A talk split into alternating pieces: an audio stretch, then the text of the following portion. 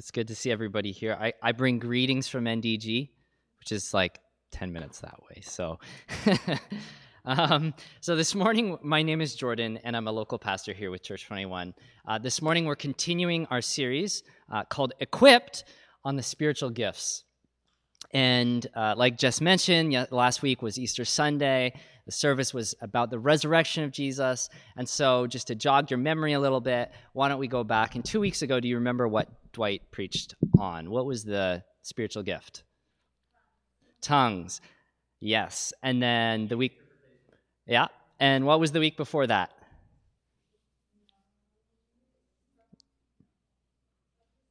Mm.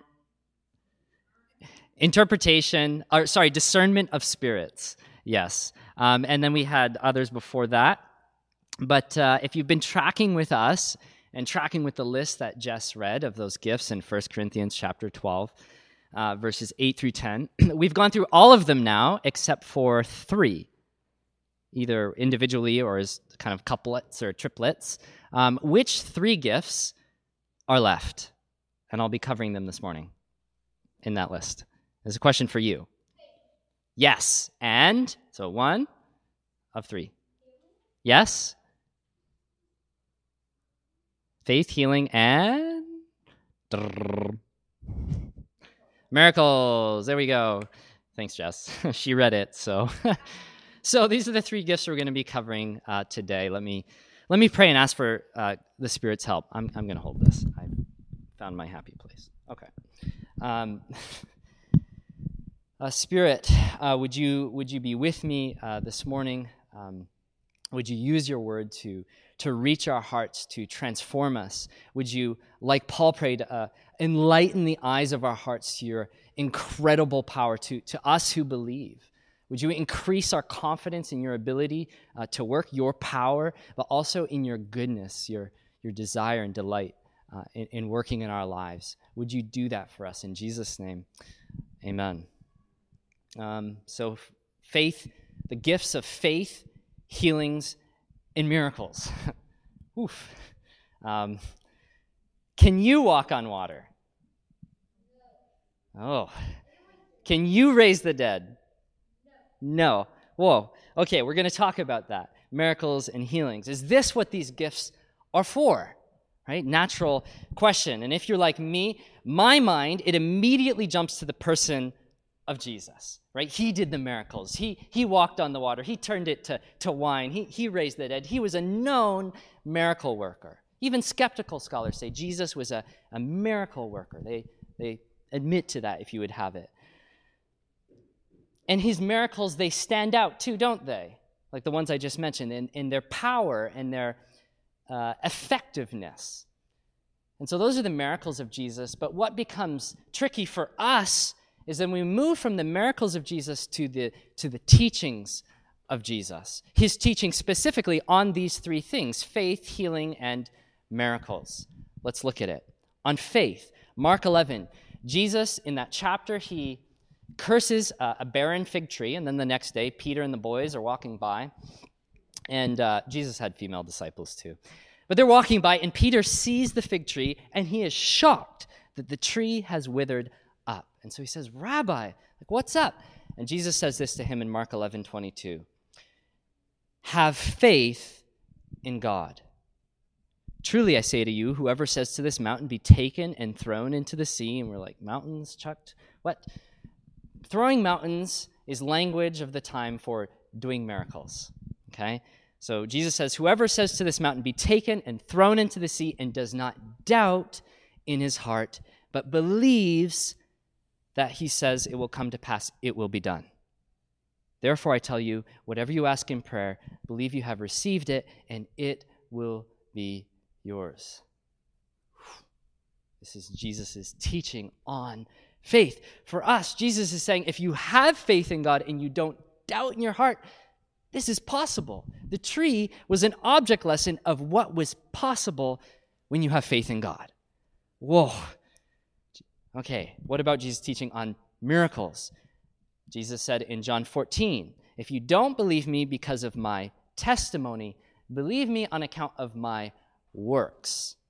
And he's speaking of his whole life, including the miraculous parts. And then the next verse, John fourteen twelve, truly, truly, I say to you, whoever believes in me will also do the works I do and greater. And greater. See, Jesus is referring to more than just his life, including the miraculous bits. We can do the works he does. What about Jesus' teaching on healing? This is James, the apostle and brother of Jesus. And James five fifteen, the prayer of faith will save the one who is sick. The Lord will raise him up. The promise, then, of these texts, faith, healing, and miracles, the teaching of Scripture is incredible. It's amazing. Truly, like, this is the God of the impossible. And he calls us, his people, to be people of the impossible, to be the church of the impossible. That we are to have big expectations of God for hope and for renewal. This is possible, he's saying, when my spirit moves. And this is what these sorts of expectations, not presumptuousness, but expectations, big, humble expectations of God, are what God wants his people to have. People of the impossible, his church of the impossible. This is why, as a church, we are praying that in our lifetime in Quebec, over a thousand churches will be revitalized or planted. This is why we believe and are praying for a huge move of God regionally in our city. Oh, there's something prophetic that we believe he's given us.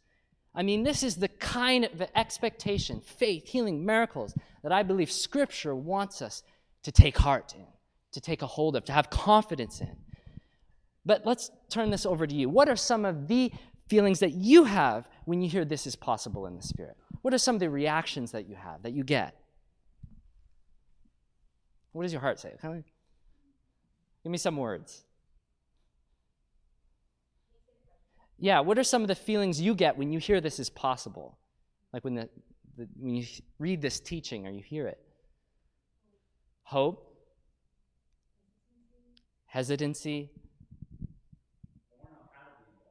How do I do it? Yeah, we're going to get there. Hope, hesitancy. I'll tell you what I feel. I feel like this is crazy. It's audacious, it's impossible. And I feel excited all at the same time. It's a it's a it's a mix, right? It's an extreme mix. And and to be honest with you, I've really struggled with this. There's been times I've really struggled to believe that visions like this vision we have for Quebec is possible.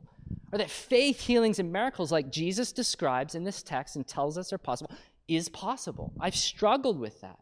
See, I can accept it like in my mind, like intellectually, okay, I get what you're saying. But like in my heart, to have confidence, my goodness, what's that going to take? And so this is what we're going to talk about today, all right? Some of you are like, oh, okay, what? The pastor just said what? Like, yeah, I need to grow in my faith too. And, you know, when I preach to you, I preach to myself too.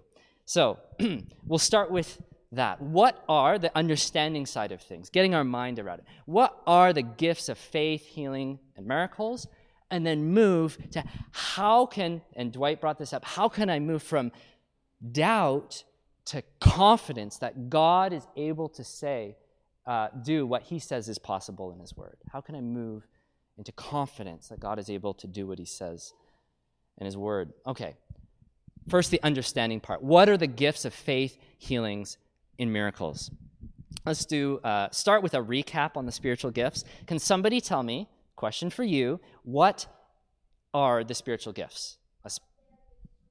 They are gifts from God, yes. And can you unpack what it means to have a gift from God? Just a little bit. Or anyone else? Yeah. Yeah, a gift from God to build the church or at a certain time. I'll give you what the text says, a little bit of a definition. Um, Chapter twelve of First Corinthians that Jess read in verse seven says that the gifts are manifestations of the Spirit. In other words, they're clear, outward display, displays of God's presence working in your life. A definition you could say, specific tools and roles supernaturally empowered by God to carry out his purposes. The spiritual gifts are specific tools and roles energized by God to carry out his purposes. In other words, God is the energy and the source of them, not you, not your ability. It is him and his power working through them. That also means you don't choose them. Okay, and what is the purpose of the gifts? What is the purpose of the spiritual gifts? Hope already mentioned a few. This is a question for you. What are the purpose of the spiritual gifts? Yeah, to build others up. Our text says in verse seven, the gifts are for the common good. And I'll just, what's one more reason that we have those gifts? Yes, in verse two or three of that same chapter, the, the gifts are to give glory to God and to build up the church. In other words, they're not for our private spiritual enrichment alone, okay? So let's take that. This, the, the gifts are these um, tools supernaturally energized by God in order to carry out his purposes for the common good, for his glory. Then where does that leave the gift of faith, right? Because I thought all Christians have faith in one form or another, right? How is the gift of faith different?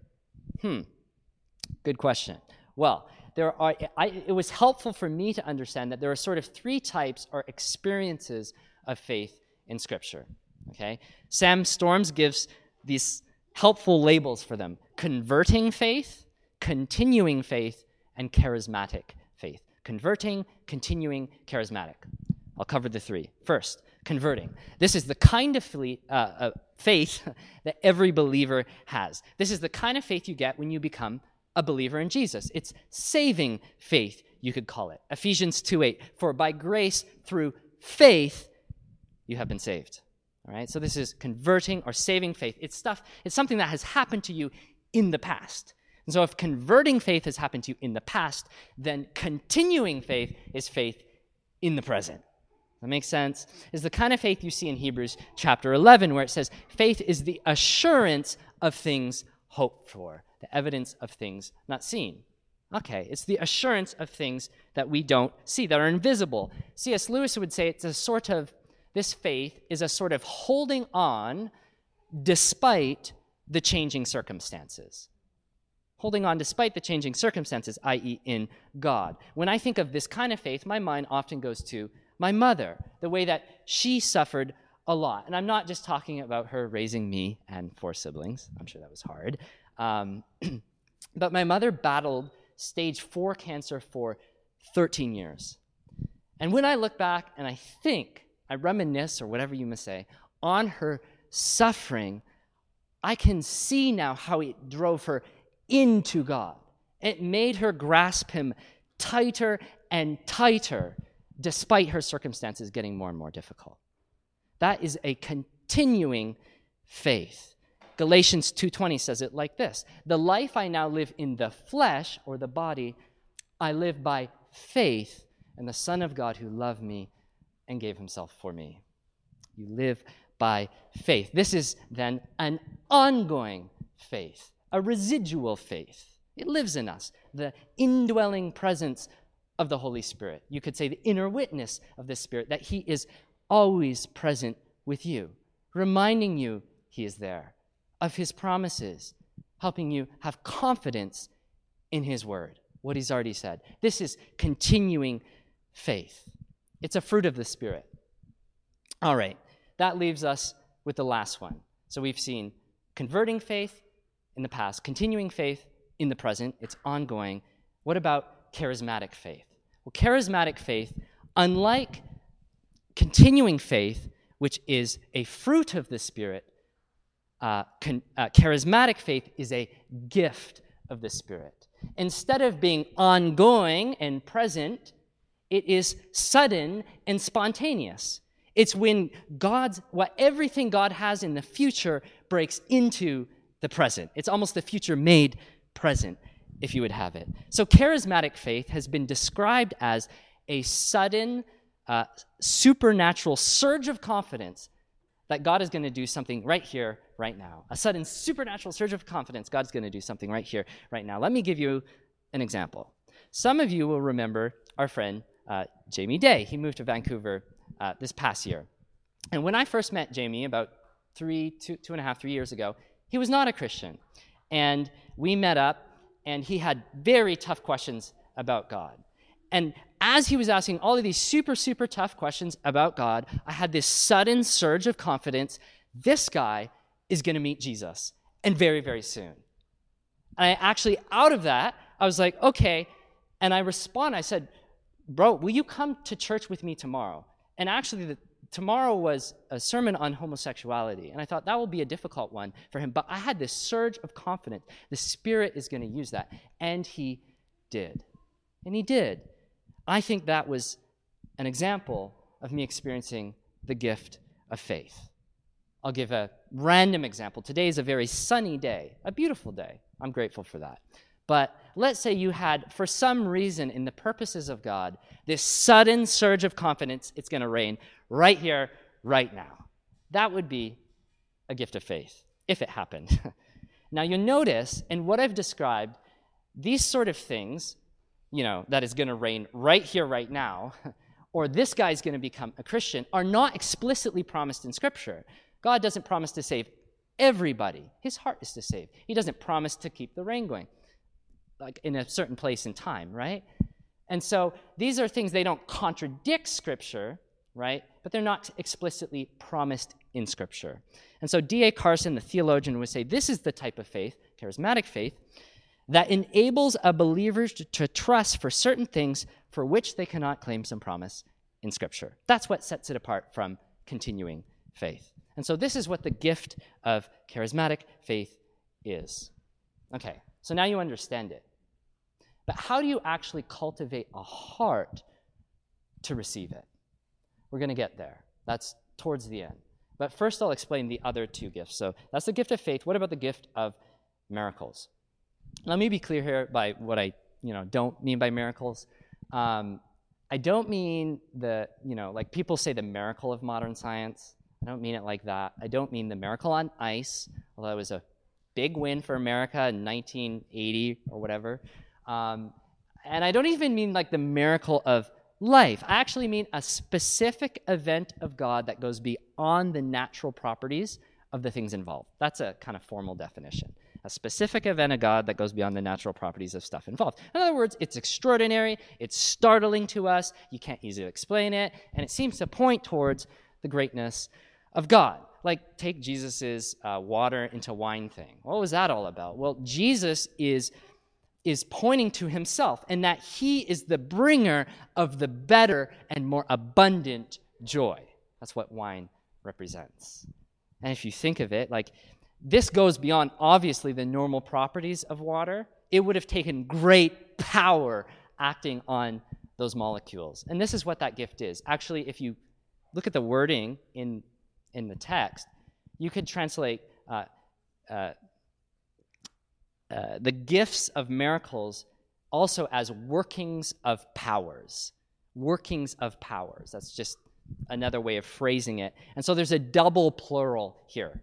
It's workings of powers. And you see this double plural as well in the third gift I'm going to mention. The, it's not gift of miracles, miracle. It's gifts of miracles. And so these gifts, you see them in the plural. And I think that actually indicates something that's very important uh, for us, okay? That these gifts are not uh, residual. They're not ongoing. They're sudden and they are spontaneous. What is it about that, though, is that is important for us to know practically? How do we take that and apply that into our everyday experience in life and in the church? And this is a question for you. What, what is that text trying to indicate by saying workings of powers or gifts of healings? What's the practical takeaway from that? Over to you. Just guess.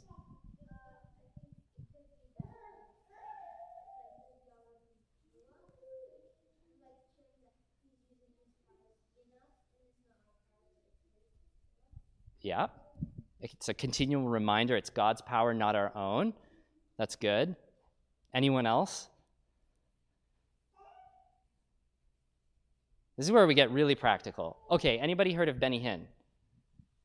Okay, he's, he's, he claims to be a miracle worker. Or what about a faith healer? Okay, the practical implications of this is that the text is saying these are not ongoing, permanent, residual gifts in somebody. These are sudden and spontaneous things that you will sometimes or possibly experience. In other words, there are no faith healers. There are no miracle workers. Does that make sense? Very practical takeaway from this text. Um, what are some stories, though? If this gift was sudden and spontaneous, um, I debated about how much to, to share with you guys today. You've already heard some stories, but um, one of my professors in Oxford, he had this friend in uh, Pakistan that he would go to, he would work with in sharing the gospel in Pakistan. And this brother, Daniel, he did his degree at Islamabad University in Islamic studies, but he's a Christian. And he used that to share Jesus in Islamic communities in Pakistan. And one day, well, his life is often at risk because of this. Um, and one day he's, he's sharing Jesus, and as he's driving to the next place in this community, uh, Islamic militants come up alongside of him and begin to open fire on his S U V. And he says, I was driving, and he sees this happening, and at that same moment, he heard the Spirit of God audibly say to him, go left. And to his left was a river. And he said, I turned, I had no choice. I was gonna, I turned left, and he was like, instantly, I was on the other side of the river and still driving on the road that was on the other side of the river, and I looked back, and there they were, still firing, com- like completely astonishing. And that's like, okay, like, I know, it's astonishing for me. I saw, he, we recorded a, the, the ministry that he was a part of, recorded a video of him explaining that, that I, I got to see. But that's a bit far from us, for from home, in a sense, right? In terms of like, oh, is this really, really possible? I will bring out that, was he a miracle worker? Is this guy now a miracle worker? No, no, he experienced something that was possible, a gift, the gifts of miracles. Um, maybe something a bit, or a, was he a miracle worker? I should say this, the, this gift is not something everybody will experience. First Corinthians twelve, twenty-nine to thirty says this, are all teachers, do all work miracles, do all possess gifts of healings? And the rhetorical answer is no, okay? But it's possible to experience it.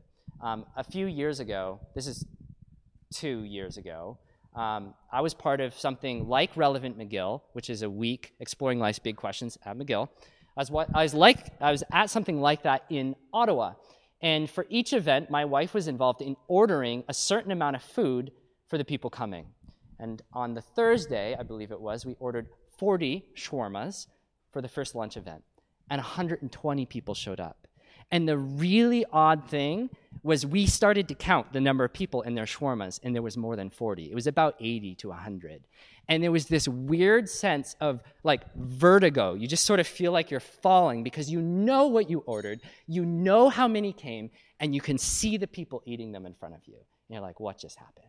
The gift of miracles is still real. Now, what would be God's purpose in doing these workings of power? What would be his purpose in that? Because I thought the gifts were for the common good. Like, what good is brought through this? I'll use the Tim Keller quote. Miracles were not lead to lead us, he says, simply to cognitive belief, but to worship, to awe and wonder in God. Jesus' miracles in particular, he says, were never magic tricks designed to impress and coerce. Instead, he used his miraculous powers to heal the sick, feed the hungry, and raise the dead. Why?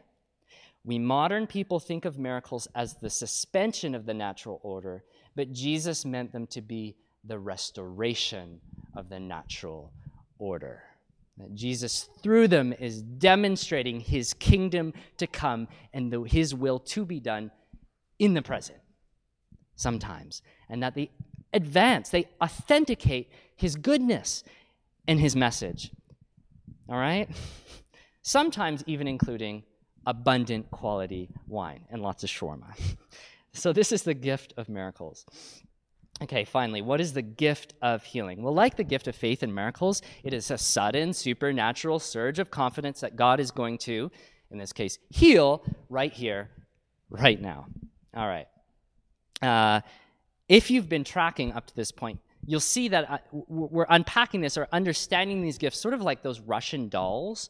You know, you have like the gift of faith, and that's the big one, and you like remove it, and inside, oh, there's the gift of miracles, and you You know, remove that even, oh, there's the gift of healings. You're getting just more and more specific, um, but describing a lot of the same thing. These are the gifts of faith, healings, and miracles. Now, some of you might believe that this gift has ceased in the church today, and I would just say for the reasons to understand why we don't, that the reasons to understand we're practicing, that why we are a practicing continuationist church, um, go back and listen to the first sermon uh, in this series. In my own life, by way of example, I believe that my mother's health was sustained by a, a prayer of, uh, a healing prayer sort of like this. She had stage four cancer, and like I said, she was given months to live, nine months in particular, and she lived for nine years. And I, I remember us getting together with the, the elders in the church, and we actually anointed her with oil, like it says in James. That was a striking uh, memory in my mind. And for years and years, she would stay well, she'd go to the doctor, and they would say, you know, I don't know what you're doing, but whatever you're doing, just keep doing it. There's no treatment really available for you. And her response would be, well, I have faith, and I pray. I, uh, one, maybe one more story, more contemporary. My buddy Daniel described to me um, praying for somebody with a withered arm and watching it unfurl before his eyes, the utter shock of seeing bone, crooked bones go straight. He described it for me. I, and this is a guy I know very, very well. Um, anyway, why don't we see more of this kind of thing? This is so amazing, Jordan. Like, you, you say these kinds of stories. It does inspire confidence in us, but why don't we see more of these kinds of gifts today? Like, let, let's take specifically healing. Why don't we see more healing? Let's think biblically here. Uh, Paul prayed for people, and he saw lots of healing. You'll remember the Isle of Malta. It seems everybody there was healed. But if you keep going through Scripture, there's at least three times he mentions people he left in different places who were sick. He himself, he said, I, there's, there's a thorn in my flesh that has never been healed by God. Why would we have these examples of unanswered prayers in the Bible, right? Unless God is trying to show us things like, it's not our will, it's His will being done, right? We don't earn healing. Healing is not a right. It's not like you sow some like seeds of faith and pay some money, all right, and then God owes you healing in return. It does not work that way. That is false teaching, right? That is is is putting something on God, presuming something on God that He does not owe you, and we need to call it what it is, all right? God does not in, intend for us to always live in health and wealth and comfort. So there are reasons God might not choose to heal. Let's, let's talk specifically about them. What are some possible reasons God might choose not to heal? Number one, you don't ask. This can be the case where we think it's so trivial, we don't even think about it. It can be so big, we're like, oh, I just, you have no confidence in God's uh, ability or power or goodness to work. James four tells us you have not because you ask not. The well-known uh, churchman John Wimber said this, when we prayed for no one, no one was healed. When we prayed for lots of people, some were healed. I believe that God wants us to be persistent in our prayers, for healing included. Unless, like, like Paul, you get some like revelation that says, my grace is sufficient for you in this suffering. Keep persisting in prayer for healing. So one of the possible reasons God might choose not to heal is we don't ask. Another is unconfessed sin. James again, five sixteen, confess your sins one to another and pray for one another that you may be healed. James is saying there's a connection between our, our relational wholeness and our physical wholeness, right? Sickness is not always caused by our sin, but sin always causes sickness in some form, psychosocial or physically. And so when we when we pray in this way, we're confessing our sin to get rid of any possible root for our sickness. So that's a possible reason God might not heal, unconfessed sin. We don't ask. Next, you need deliverance, demonic deliverance. There's Uh, several stories of healings in the Gospels, things that we would not expect to be related to the demonic realm, like uh, there was a man who was who could not hear, there was a man who was bent over for years and years and years, and yet when Jesus heals them, he, he says he's unbinding Satan, Okay, there's, it's possible that there is a demonic or spiritual component to the affliction that you're facing. That's a possibility, though. We got to be very careful. We got to be very cautious about that. It requires discernment, the gift of discernment, which is why we preached on this three weeks ago. So I'd say just go back and listen to that. So possible reasons: you don't ask, unconfessed sin, you need deliverance. Another, you don't desire it. This, this can seem like strange uh, to say, but Jesus, he would go up to people and say, do you want to be healed? Do you want to be healed? And Jesus, he, he knew how it was possible for us to grow dependent and to actually make an identity out of our sickness and, and the compassion or the attention that it, that it brings us. Do you want to be healed? So we should desire it. Fifth reason, God's providence. Uh, God doesn't promise us healing from sickness in this life. This should be clear by now. He doesn't promise us healing from sickness in this life. But let me tell you what he does promise us healing from, and that is the penalty of your sin. He absolutely promises that our sin, the penalty of our sin, is that sense of we bear a load of responsibility for the suffering that we have caused to others, that we've caused to ourselves, that we caused uh, to God.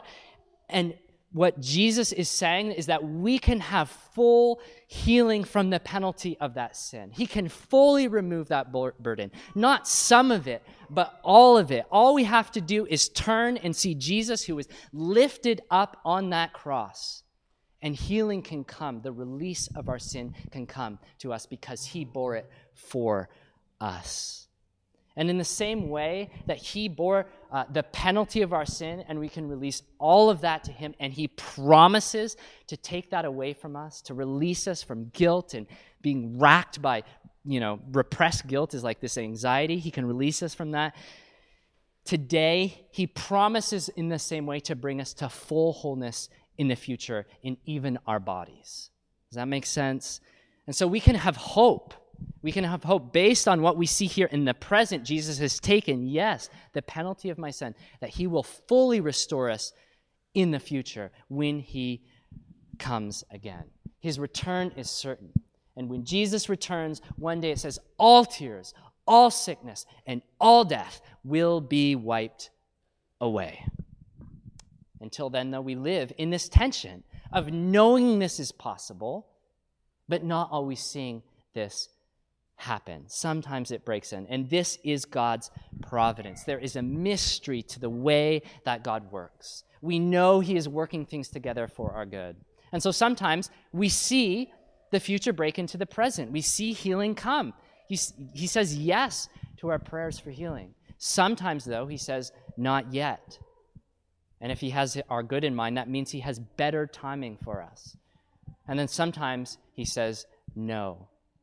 It's not that he has better timing. He has something better, completely different for us. What could that possibly be? This would be another reason. He wants to refine us. A possible reason God doesn't respond to our asks for healings, he wants to refine us because God's priority is our holiness, which has eternal value and weight, not necessarily our physical health, which is temporal. Does that make sense? And so we hear this, and for some of us, this might be comforting, but for others of us, this is going to be, this is a really hard reality to swallow. If you've gone through hardship and sickness and suffering in your life, the theology of this is difficult to swallow. What it takes is for us to remember who Jesus was to us and for us. That Christianity sets itself apart from every other philosophy and religion of this world, and that our God has wounds. He went through it before us. He has passed through death before us, so that when you go through the valley of the shadow of death, you know he, the good shepherd, will be with you right to the end. Does that make sense? He is with us. He is with you. First Peter four, verse twelve says it like this. Sorry, I'm hearing feedback. Dear friends, don't be surprised when the fiery ordeal comes among you to test you, as if something unusual were happening to you. Instead, rejoice as you share in the sufferings of Christ, so that you may also rejoice with great joy when his glory is revealed. When we share in the sufferings of Christ, we get to learn some of his heart for us and with us. Andrew Fulford said this to us once, uh, God, God's love uh, to you is not shown in how easy he makes your life. God's love is shown to you by how much glory of his you get to see. God's love is not shown to you by how easy he makes his life, but he shows his love by how much of his glory you get to see. This is also what this verse is saying. And I can attest to that in my own life, and certainly in the life and the suffering I saw in my mother. Now, having said this, this doesn't mean that we pray for suffering. It doesn't mean that we pray that we will enter into times of persecution, you know, in our society or whatever. Johnny Erickson-Tada, who has lived her life with suffering, says this: don't ask for God, God for suffering.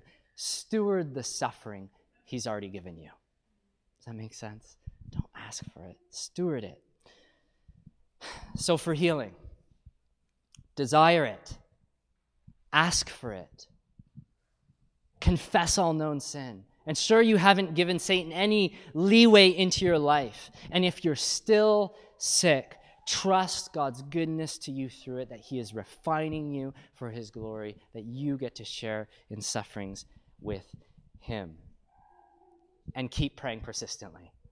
Keep praying persistently. How can I say that if I've just given one, two, three, four, five, six reasons God might possibly not heal you? How can I say keep praying persistently? Because there is a final reason that is po- final possible reason God might choose not to heal you. Does anybody know what this is? Your lack of this might hinder God. There's one more reason. Okay, let me say what I've said so far. You don't ask for it, unconfessed sin. You need deliverance. You don't desire it. God's providence. He wants to define you. Is there any other reason that's possible? Yes, faith. What role does faith play in healing and miracles? Scripturally, we see that sometimes the sick had faith. To the woman with the bleeding problem, Jesus says to her, your faith has made you well. To the man who is lowered through the roof, Jesus says, the faith of your friends, on that account, you have been made well. Sometimes it is the faith of the person praying. And then other times, like the Gospel of John, you never see faith mentioned. God is just sovereign, and he just enacts his will. But most times, though, you see that somebody had faith. Faith often plays a role. It's so important that we mention that, especially we're talking about faith as a gift. Galatians three five says this: does he who supplies the Spirit to you and works miracles among you do so by works of the law or by hearing by faith?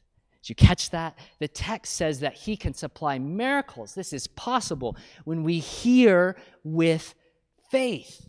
That's incredible. Hearing here, of course, is not just the hearing that you are doing of me now. That's you know, auditory. It's not just understanding, me explaining what these three gifts are. No, it's a deeply rooted belief and trust and confidence in God's power and his ability to work. Why does faith play a role like this in our lives? Because of what it is, right? Faith is confidence. It is trust in another. In this case, it is trust and confidence in God and not ourselves. This is why faith plays this important role. See, what's the opposite of faith? Tell, tell me, what is the opposite of faith? Unbelief, yes. Keep going with that, though. Unbelief in God, it's... If faith is confidence and trust, unfaith is... not confidence, not trust. It's trust or confidence in ourselves, okay? It's not like you have a vacuum here, okay? Your trust and confidence is oriented towards something or someone, okay? So the opposite of faith, it's self-confidence. It's saying, I can heal myself. I can restore myself. I can do this by my own will and by my own ability and power. Whereas faith is this great act of self-denial. It's saying, I cannot do that. I do not have the power to restore myself. Only God can. And that's why God wants faith, because that releases, it unhinders us so that he can work through us. And we need that. We need his help. We need his power. We need his resources to heal and restore. Now, why would God want us to do that? The gift of faith, all the gifts. It brings glory to him. It shows us who he is. In all of his power and glory and strength and brilliance and might. Is that selfish of God? To want us to put all of our confidence and trust in him? Is he like, I want it? No. Actually, it's the most unselfish thing that God could ever do. See, what happens when we put our trust and our confidence in ourselves is that we well up with pride, and disorder tends to break out among us. But when we put our confidence and trust in God, who is wholly other than us, God who is goodness itself, the things of God tend to break out among us. Joy and peace, patience, goodness, his power. It's the most unselfish thing God could ever ask, is for us to put our confidence and trust in him. And so faith plays this integral role in healing and miracles, hearing by faith. It clears the way for God. Okay, so then what am I to do with that struggle I mentioned earlier? Remember I said it's difficult, I struggle, I've struggled to believe in the sort of vision Of, of, of our church or in these gifts of faith, healing, and miracles. Let's go back to that text of Jesus in Mark eleven. Jesus said what? Have faith in God. Don't doubt in your heart. Like this fig tree, miracles are possible. But how am I supposed to have faith in God? How am I supposed to take Jesus' statement there? Like, am I supposed to, to like squeeze my prayer muscle till it like bursts? Am I supposed to like work my mind, just coerce it and say no? And, and when doubts come up, I just stuff them down and just repress them? Is that faith? No. No, I don't believe that's faith. That's spiritual pretending. That's what Sam Sorens calls spiritual pretending. That's when you try and force yourself to believe. See, I can't believe, if I'm praying for a miracle or some healing, I can't believe at will, that is, you know, my, by my own will, that God's going to work and power in that moment. No, I need God to gift me with the confidence in that moment. It's his ability and his power that's going to work. He can stir that confidence in my heart. And so what am I supposed to do? Am I supposed to just sit around and wait? I actually say no. Yes, we are to have patience, but we're not just to, to, to sit around. No, we're to, like all of the gifts, pursue. This was what was so striking for me in preparing this message, is I just never really seen that you can, you can pursue the gift of faith. You can pursue increasing and deepening faith in your heart. So you can cultivate your heart in such a way that you increase your confidence in the greatness of God and at the same time diminish your doubts in him. You can do that. We have actually a responsibility to do that, to be zealous in the Spirit, to pursue all of the gifts, including faith. And that'll stir you to confidence. That's the shift that we've been needing here. Okay, so how do I do that? How do I cultivate a heart such that my confidence in God to do the miraculous increases and my doubts uh, diminish? I'm going to give a few points uh, of application on this, and then we'll close. One of them is remembering And Jesus, Jesus healed a number of people. It's cool to study those different accounts. And he says, not, is it my will to heal to, at, at certain points in time? He says, do you believe I am able to heal? That's what God, God is asking of us, isn't it? And even at times, there was a guy who said, I believe, help my unbelief. And Jesus still healed him. Was it the amount of faith he had? No. People often say, like, I don't have enough faith to pray for healing. Look, guys, it's not about the amount of faith you have. It's about the object of your faith. It's not quantity, it's quality. Jesus, your trust, your confidence, your relational confidence in him. And he delights in that, and his power can move and surge through you at that point. So I'm going to give you some uh, practical ways that you can stir your heart to confidence and diminish doubt, that we have a way of cultivating faith in us. One, remember the true nature of reality. We live in a miraculous universe. and you are, your existence in it is miraculous. They call it the Goldilocks zone, but whatever. This, this is, our universe is more than just a bunch of molecules, okay, on top of each other. It is sustained by the Spirit of God. We live in a supernatural world that changes the conditions. See, it's easy for us to forget that when we live behind our phones or in a concrete jungle. I actually felt that in me this week. I was feeling my heart waning. I was feeling just sort of like, nah. And I believe I heard the Spirit actually remind me, this is a very specific verse. It said, um, the heavens declare the glory of God. I was like, what do you want in that, Lord? And I believe this, the Spirit was saying, like, Jordan, you just need to get out in nature. Like, enjoy my handiwork. See it for all its goodness and its power. And in that, you're going to remember how small you are. And your confidence in me will increase.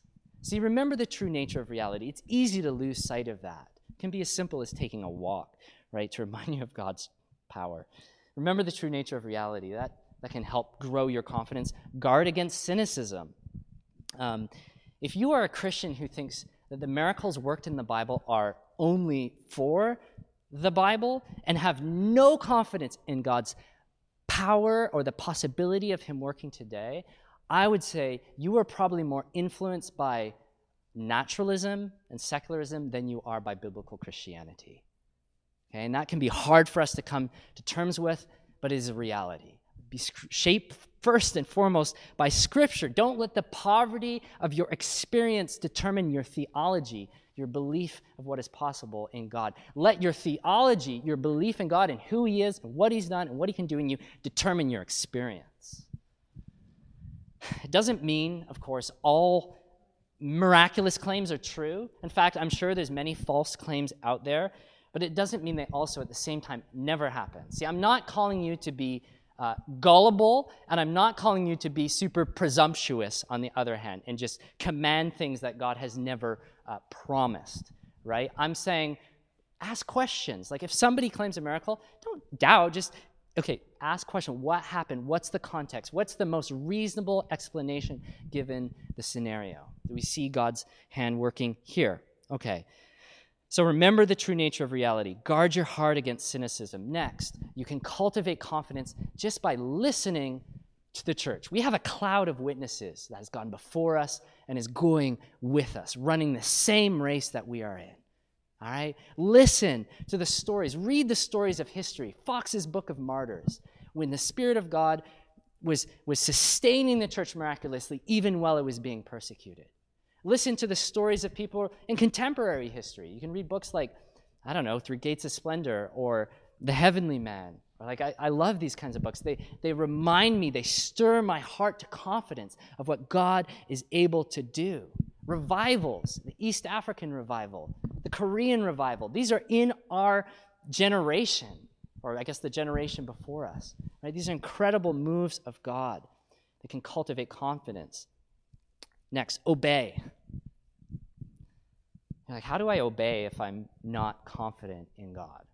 Let me try and explain how this works. See, the funny thing is, when you obey, you actually find there's a sort of feedback loop that's created, and your heart shifts into confidence as you take steps for Him.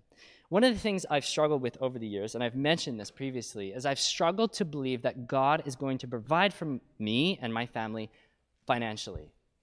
I've even found that God's call on us to just be generous was beyond what I was comfortable with. Like, I'm making my budget, and I'm like, oh, really?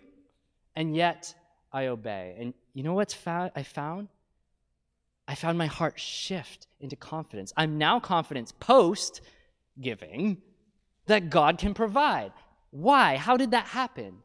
It's the teaching of Jesus. Where your treasure is, there will your heart be also. See, as we extend ourselves in obedience, as we take risks for the mission of God, we find our hearts drawn deeper and deeper into Him and His kingdom, and our confidence grows. There's this sort of feedback loop to that. Obey in confidence. This applies to mission. It applies to our prayers. Jeff, uh, with our team this week, he was sharing this. I thought this was so good. He said, you know, faith is, guys, it's believing what we can't see. See, so many of us, we, we measure our lives by what we can see or attain or do, like goals, SMART goals. This is what Jeff was saying, SMART goals. You guys know what SMART goals are? It's an acronym. What is it? The S stands for something. In N D G, they got it, so c- competition is on. What does the S stand for? Specific, M. Yes, A. Attainable. Yeah, realistic. And then T for timely or time-bound. So SMART goals are specific, measurable, attainable, relevant, and time-bound. But these require no faith, do they, as a Christian? Are these the sort of goals we set? SMART goals? No. We should set goals that have expectation on God, of God's power, of God's ability to work. Have faith in God, right? We should not set SMART goals. We should set SMIRT goals. Smart, measurable, unattainable, realistic, and time-bound. SMIRT goals, unattainable goals. That is what I want to be praying for. Is that what you're praying for? These sorts of goals in accordance with his will, but nonetheless, huge expectations of God, of his ability to work, and his goodness and his delight in doing that. I'm not talking about presumptuous prayers. I'm talking about humble, confident prayers that he loves to provide. And that's what we struggle with, though, isn't it? That he loves to provide. We struggle with that. This is the final one. And I think this is probably the most important one. How do we uh, cultivate a heart of confidence so that these gifts can come and easily work through us? Remember the true nature of reality. Guard against cynicism. Listen to the church. Obey and then enjoy God. That verse again in Galatians three five. Does he who supplies the Spirit to you and work miracles among you do so by works of the law or by hearing with faith? What does it look like to hear with faith? That is trusting and treasuring what God has already said in his word and enjoying him. Do you trust and do you treasure him? Not just him for what he's done, but for who he is. Do you enjoy him?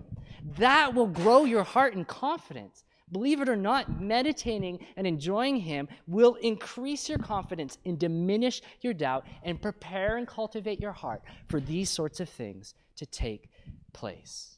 You're like, well, isn't belief enough? No.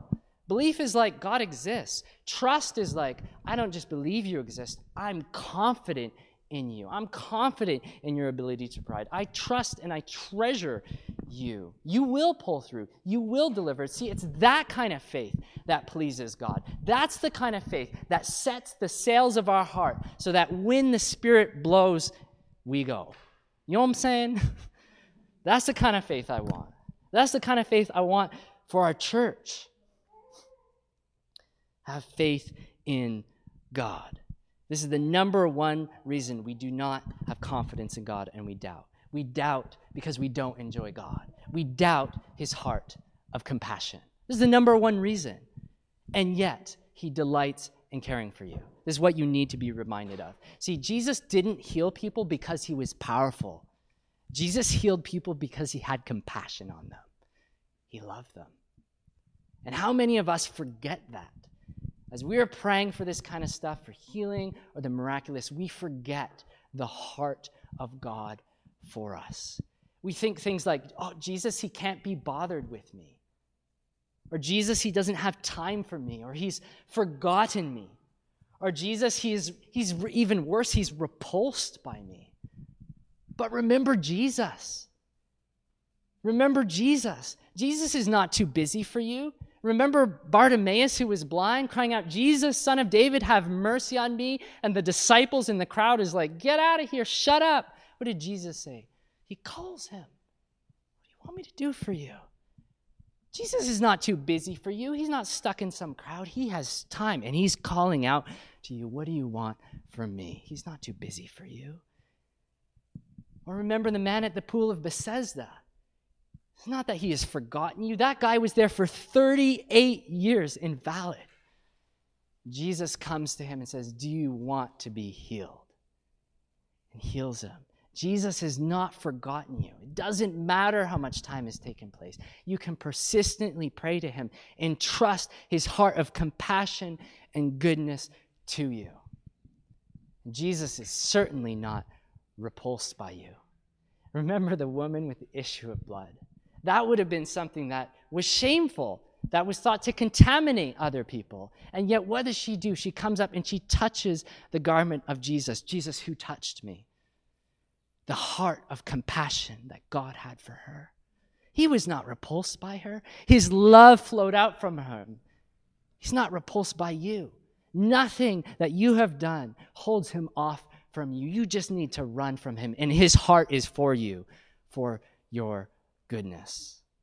For you. He is for you. He delights in you. It says power flowed out from him. It takes so little of his power. We disbelieve his power. The power flowed out from him. In a, only a little bit of his power can fully make you well. You just need to come close to Jesus. Close. Just draw near to his presence. And his power is more than enough to make you well. Do you believe that God is that sort of God?